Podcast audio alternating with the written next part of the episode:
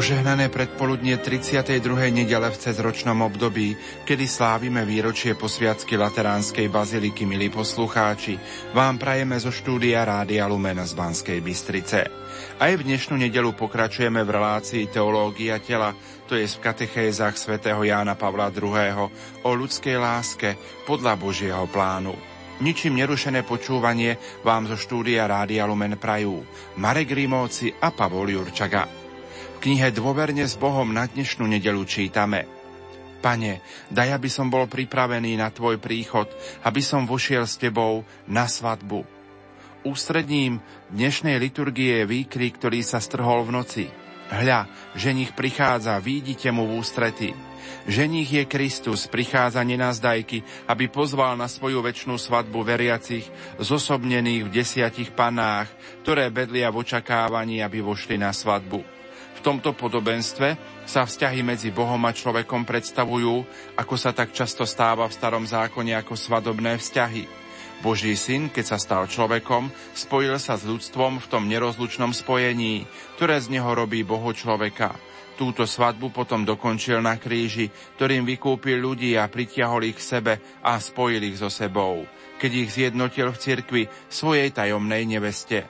No to nestačí. Kristus chce sláviť svoju svadbu s každou kresťanskou dušou, ktorá sa mu zasvetila krstom.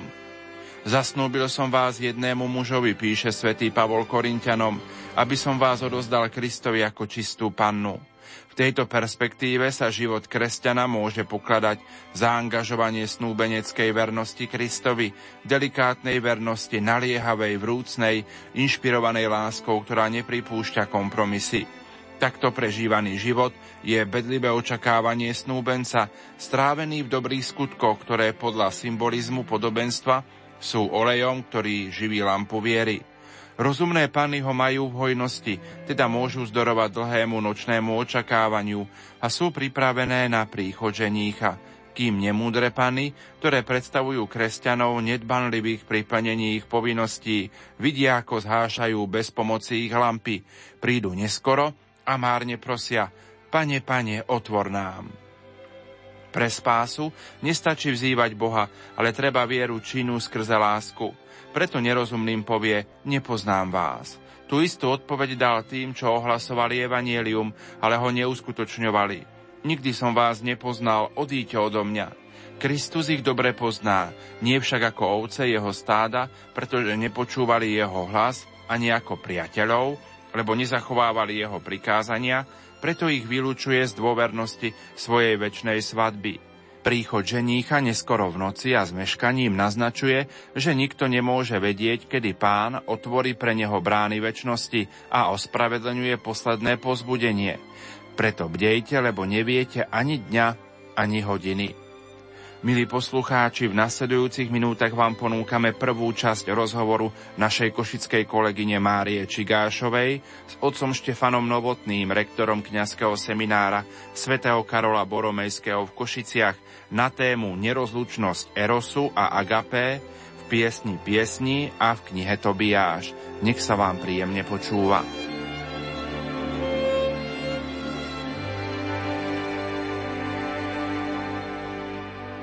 Pán rektor, kde by sme mohli načať dnešnú tému nerozlučnosť Erosu a Agape, piesni piesni a v knihe Tobiáš? Bolo by dobre možno začať nadviazaním na kontext, alebo teda na to, v akej súvislosti spomína pápež Jan Pavol II tieto dve knihy, alebo teda úryvky z týchto dvoch kníh v rámci svojich katechéz. A týmto kontextom je rozprávanie o veľkom tajomstve. O manželstve ako sviatosti, o manželstve ako veľkom tajomstve, ktoré ukazuje lásku Krista a cirkvi a teda o tzv. veľkej analógii. O analógii, o ktorej sa hovorilo aj v predchádzajúcich témach alebo v predchádzajúcich častiach tejto relácie. To sa tam vlastne nadvezuje na knihu na list svätého Pavla Efezanom. Čiže v tomto kontexte v súvislosti s veľkou analógiou lásky medzi mužom a ženou, ktorá je analógiou lásky Krista a cirkvi, v tejto súvislosti pápež vo svojich katechézach Sv. Jan Pavel II spomína a cituje a asi v 7-8 katechézach rozoberá jednotlivé verše knihy Pieseň piesni a potom v ďalších štyroch katechézach, ak sa nemýlim, rozoberá a cituje čas z knihy Tobiáš, modlitbu Tobiáša Hasári. Takže skúsime tie katechézky priblížiť trochu našim poslucháčom. Je to veľké bohatstvo, pretože už samotné čítanie knihy Pieseň piesni je oslovujúce a inšpirujúce, pretože to je lyrika, ľubostná lyrika, aj keď má tam samozrejme aj taký troška epický príbeh, ale je to, je to lirický príbeh a, a samo sebe to protirečenie lirický príbeh, ale je, má v sebe to šťavu. Čiže keď to pápež vo svojich katechézach uvádza a a rozoberá na viacero časti, tak je to veľmi šťavnaté a ako niektorí hovoria výživné čítanie. Samotná kniha Pieseň piesní patrí medzi jednu z najviac e, vykladaných kníh Starého zákona v zmysle diskusí o význame. Či to sa tu myslí taký alebo taký význam. Jedna, jeden z častých výkladov je, že je to alegorický význam. To znamená obrazné vyjadrenie vzťahu medzi, medzi Bohom a človekom, teda medzi Bohom a ľudskou dušou, medzi Bohom a Izraelom ako vyvoleným národom. Teda obraz, ktorý by hovoril o duchovnom význame. Teda, že ten e, ľúbostný vzťah medzi, medzi tou Sulamit a, a medzi, medzi tým pastierom, dve hlavné postavy, mužská a ženská v tom príbehu, že je to vzťah e, obrazný. Na ich zalúbení, ich vzájomnom vymienení si komplimentov a vyznávaní lásky sa vyznáva láska medzi mužom a ženou.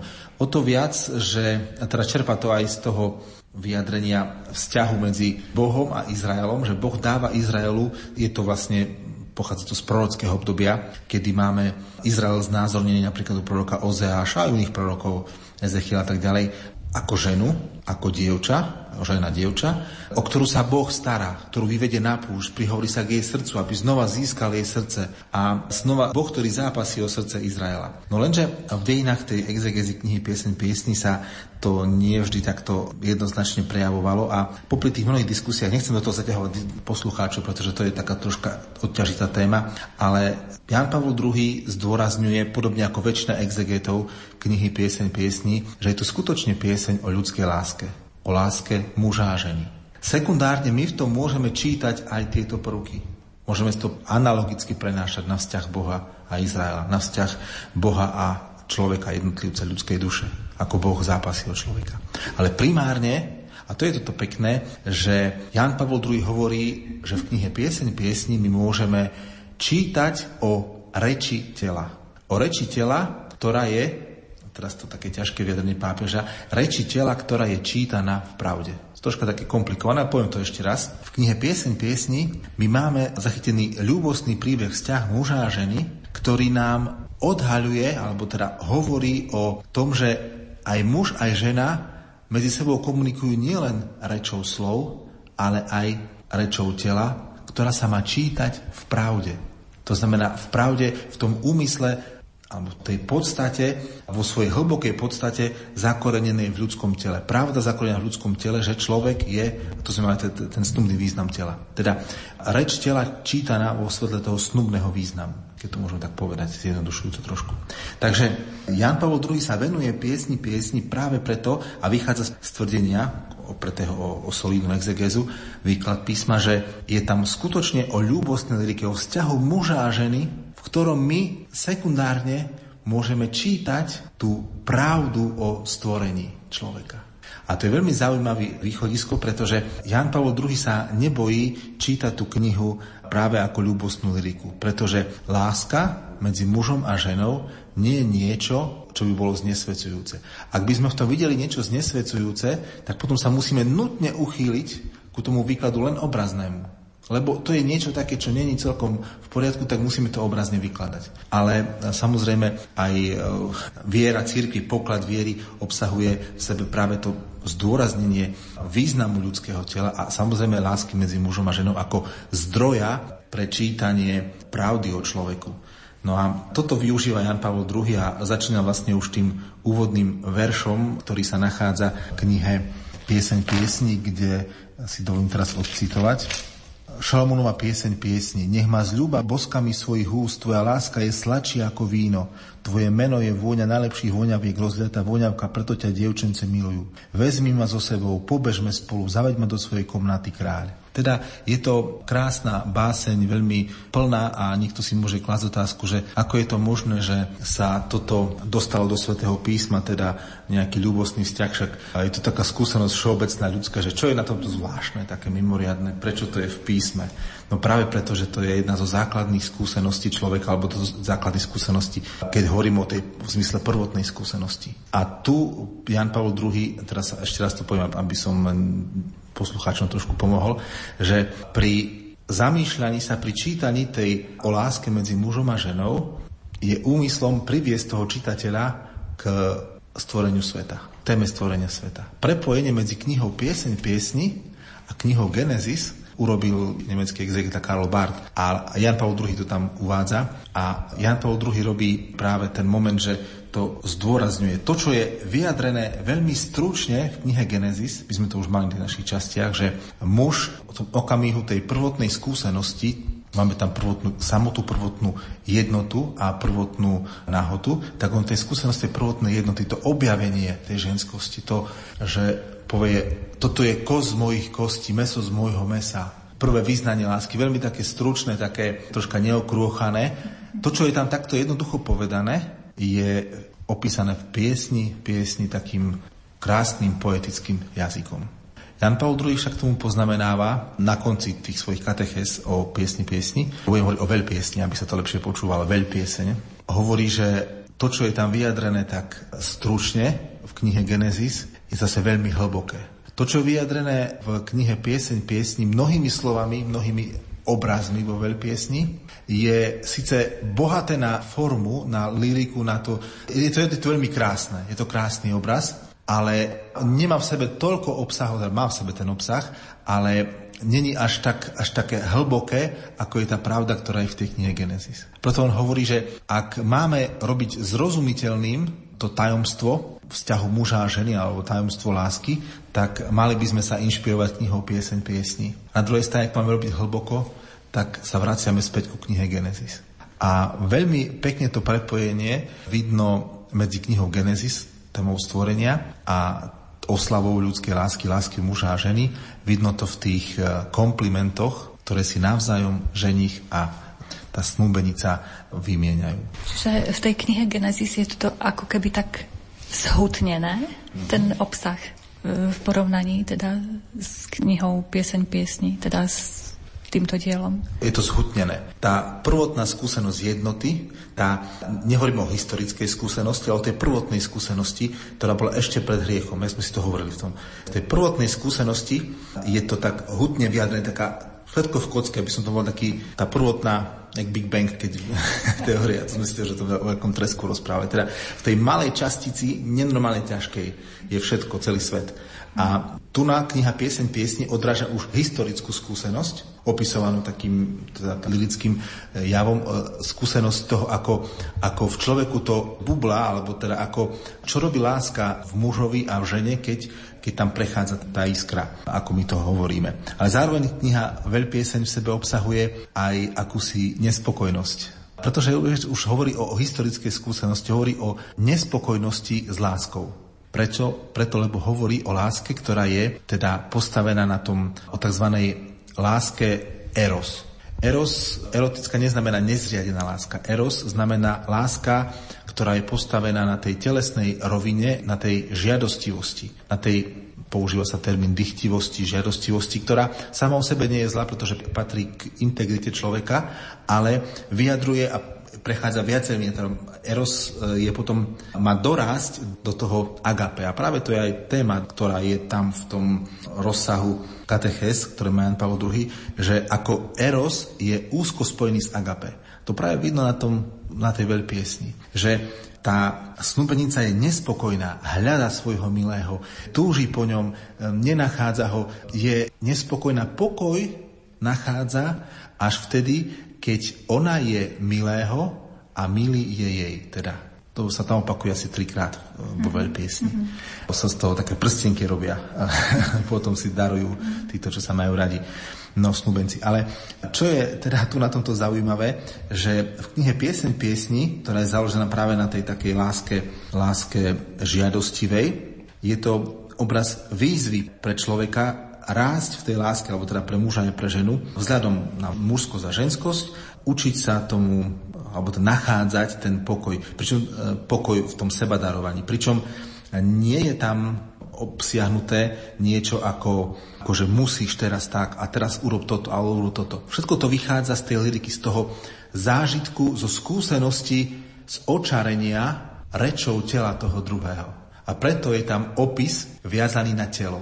Ja by som si dovolil teraz zacitovať niektoré, niektoré časti, ktoré aj, aj Jan Pavel II cituje. Ten dialog sa nachádza napríklad už v prvej kapitole, kde ženich s nevestou si vymieňajú komplimenty. Vary to nevieš, ty zožie najkrajšia, nuž chod len po stopách ovčích čried a svoje kosičky popásaj pri pastierskom salaši. Prirovnal by som ťa, moja najdrahšia, k parípe vo voze faraóna. Krásne sú tvoje líca, vrúbené vrkočmi, tvoja šia zdobená prostými korálmi. A teraz nevesta mu to vracia. Zakiaľ si kráľ hovie na pohovke, zaváňa mu na vôkol. Môj milý je misťa uzlíček mirhy. Spočíva na mojej hrudi. Môj milý je strapec Ciprovi z vinohradov Engady. Engady to je pri Mŕtvom mori. Môžete tam si zastaviť, keď, keď pôjdete na púť. No a znova na to ženich reaguje. Aká si krásna, moja najdrahšia, aká si krásna. Tvoje oči sú dve holubice. A nevesta mu do toho vstupuje. Aký si krásny, milý môj, aký si pôvabný a tie, tá výmena tých vzájomných komplimentov pokračuje cez, cez celú knihu a je na tomto veľmi krásne, že tá skúsenosť je taká, že skačú si do reči jeden druhému a stále nie sú spokojní s tými slovami, čo hovoria. Pretože tie slova sú metafory a nevystihujú tú realitu, ktorú opisujú. A preto ich musí byť strašne veľa. A Jan Pavel II to hovorí, teraz zacitujem ho, že ak metafory vo veľpiesni hľadajú pre túto krásu analogiu v rôznych veciach viditeľného sveta, zdá sa, že zároveň naznačujú, že žiadna z nich sama o sebe nestačí. A tu na je veľmi dobre porovnať si to práve s knihou Genesis, kde máme v knihe Genesis to, ako v tom stave tej prvotnej skúsenosti samoty prvý človek, prvý muž je darcom mena pre všetky zvieratá, pre všetky veci, teda zvieratá, všetky sú mu prívať, všetky živočíchy, dáva tomu meno, ale nie je spokojný. Lebo čo si mu chýba? Tie zvieratá, tie veci okolo neho, on im dá meno, zaradí ich do systému, ovláda to a tak ďalej, ale on hľada niečo viac, ide kde si ďalej. On hľada nejakú väčšiu pravdu, pravdu, ktoré by našiel sám seba. A nájde to v tele ženy. Teda muž to nájde v tele ženy, Opačne, žena to nájde v tele muža. V zmysle v skúsenosti toho tela. Nie, že v dotyku alebo podobne, ale v tej celej realite. A to je práve tá reč tela, o ktorej hovorí Jan Pavel II.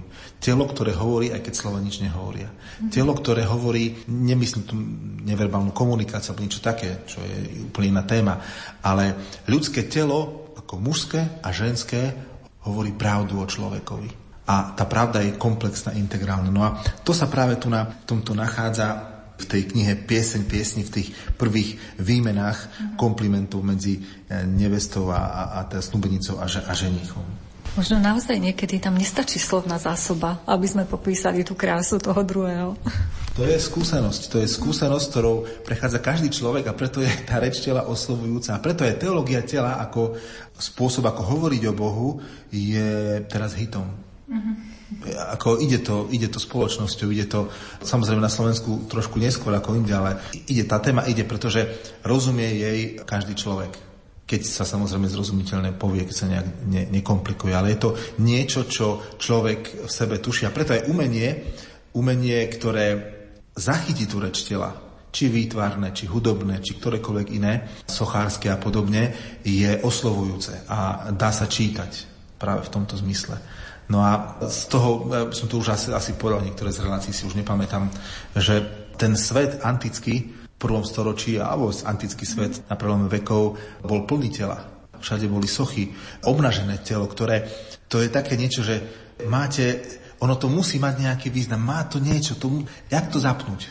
Ako to zapnúť, lebo to mi niečo hovorí, je to, je to hodnota, je to, ako to zapnúť, aby mi to hovorilo. A preto tie opakované pokusy, umenie nikdy sa neuspokojí so znázorňovaním, pretože to je stále to, čo ak sa neuspokojí metafora vo veľpiesni, tak sa neuspokojí nikdy umenie. A, a stále bude hovoriť o tom istom. Všetky piesne budú o láske, všetky básne budú o láske, alebo teda o jej nedostatku. v jedno alebo druhé. Čítači je 0-1 binárny. Ale každý umelec sa usiluje čím dokonalejšie popísať to telo. Každý človek. A svojím spôsobom a vyjadrovacími možnosťami, ktoré má. No a, a toto je to, čo pokrýva stránky, alebo teda čo, čo bolo obsahom katechez Jana Pavla II, keď citoval knihu Pieseň piesni. Ale je to ešte niečo, čo je také zaujímavé, to je pomenovanie, pri ktorom sa zastavuje Jan Pavel II. A to je to také teda dve veci, pri ktorom sa zastavuje. Jedna je, že pomenovanie, ktoré, alebo citát, ktorý je veľmi pekný a sa nachádza aj v reči o, má, o pane Mári. Bol aplikovaný neskôr ako sekundárny význam na panu Máriu, taký duchovný význam aplikovaný na panu Máriu. A to je citát z 4. kapitoly z 12. veršu. Ty si zatvorená záhrada, sestrička moja nevesta. Záhrada pevne zatvorená, prameň zapečatený. Si zatvorenou záhradou, iný preklad tiež to isté hovorí, si zatvorenou záhradou, sestrička moja nevesta. Ten obraz zapečatený prameň, obraz zatvorenej záhrady a zapečateného prameňa hovorí, že je niečo v tebe, čo je, čoho páňou si ty. Tajomstvo, ktoré presahuje, ktoré sa nedá zobrať, tajomstvo, ktoré ty môžeš dať, nikto iný ho nemôže, ty si zatvorený, ty môžeš tú záhradu otvoriť. To je krásny obraz práve na táto reč tela, kedy človek seba môže darovať. Druhý to nemôže zobrať. Môže zobrať, môže ma zabiť, ale nevie urobiť to, aby som to. Aby som dal seba samého. A to je ten hĺbší rozmer, to je to agape, teda to priamo agape, je to taký nepriama reč o tom, že je tu iný level tej lásky. No a ďalší moment, pri sa zastavuje Jan Pavel II je, je ten výraz sestrička moja nevesta. Nazývajú sestričkou svojou. Nenazývajú akože no, moja milá zlata, všetko to tam je okolo toho stubenica, láska moja a tak ďalej, medvídku, ako to niektorí hovoria. Ale je tam termín sestrička moja čo je také troška zarážajúce. Mm-hmm. A práve Pavel II sa pritom zastavuje hovorí, že ten rozmer sestrička moja stavia toho ženicha alebo toho snúbenca stavia vedľa snúbenice. Nie oproti, ale vedľa. Spolu sme, máme spoločný koreň. Obidvaja vychádzame z toho istého bodu alebo z toho istého prámeňa, z toho istého zdroja. Obidvaja máme spoločný koreň u Boha. Ja som muž, ty si žena, ale obidvaja máme spoločný koreň. A toto je tá reč. Si zatvorenou záhradou sestrička moja nevesta. Zároveň si mi nevesta, ale aj sestra. A tu sa práve toto myslí, tá vzájomnosť, alebo teda vzájomnosť som teraz zle slovo povedal, tá spolupatričnosť, že vychádzame, doplňame sa, mužský, ženský prejav, alebo teda mužsko-ženskosť, ale zároveň som tvojim bratom a ty si mojou sestrou. Je to potom prítomné ešte v tom, že trošku ďalej sa tam potom hovorí tiež teda opäť, aká krásna je tvoja láska, sestrička moja, nevesta. Je tam potom ešte jeden rozmer bratov, ktorí sa pýtajú, že čo budeme robiť, keď pre našu sestru prídu pýtači. O pýtači, keď prídu. Že celé to je samozrejme lirické, všetko je tam dosť komplikované to vykladať, ale Jan Paul II hovorí, e, že práve tam sa ukazuje ten iný rozmer, e, že brat je ten, ktorý, ktorý chráni tú svoju sestru. Ten, ktorý nedopustí nič zlé pre ňu. Nechce ju mať, použiť, Dneska sa tak moderne hovorí a to je taký ten praktický výstup, že ako sa hovorí, reč, ktorá sa bežne používa, taká medzi ľuďmi ľudová hovorová reč, sa hovorí, že sa pýta, je to také dosť, no možno také vulgárne, tvrdé, ale dúfam, že sa nepohoršia poslucháči, že koľko dievčat si už mal, alebo koľko žien si už mal, alebo koľko chlapov si už mala. To je disgusting, nechutné, lebo človeka nemôžno mať. Čo vtedy? Ty používaš človeka ako handru. A tu práve ten rozmer sestra a brat. Ja ti nechcem, akože si okuzľujúca hovorí, ten, si okuzľujúci hovorí ona jemu, a, ale ťa nazývam sestričkou. To je ten taký krásny rozmer, ktorý tu je prítomný a ktorý Jan Pavel II tak zvýrazňuje v súvislosti práve s tým termínom zapečatená záhrada, zatvorená záhrada, zapečatený prámeň. A je tam už prítomný aj ten, ten moment, teda samozrejme však aj materstva, ale lebo tam sa potom opis, opisuje, z teba vyrastá sad granátovníkov, najlepším ovocím, náda, šafran a tak ďalej, ale primárne to je ten, ten hĺbší význam, alebo teda tá, tá hĺbka, ktorá je v človeku. že ja nemôžem druhého človeka vnímať len cez pohľad, ten, nazveme to, pohľad erosu, ale musím ho. Ak je to skutočný eros, skutočný eros privádza ku agape. Alebo teda je štartovacím mostikom pre agape. To zalúbenie je štartovacím mostikom preto, aby sa človek daroval jeden druhému. Tá krása, ktorá priťahuje, tá príťažlivosť je na to, aby človek sa stal darom. Nie aby bral, ale aby dával. Respektíve, aby bral dávaním. Keď to mám tak povedať, ale to znie veľmi obchodne a ekonomicky a to je veľmi dobre pre tieto veci. Milí poslucháči, v uplynulých minútach sme vám ponúkli rozhovor našej košickej kolegyne Márie Čigášovej s otcom Štefanom Novotným, rektorom kňazského seminára svätého Karola Boromejského v Košiciach na tému Nerozlučnosť Erosu a Agapé v piesni piesní a v knihe Tobiáš. Požehnanú nedelu vám zo štúdia Rádia Lumen Prajú. Marek Rimóci a Pavol Jurčaga.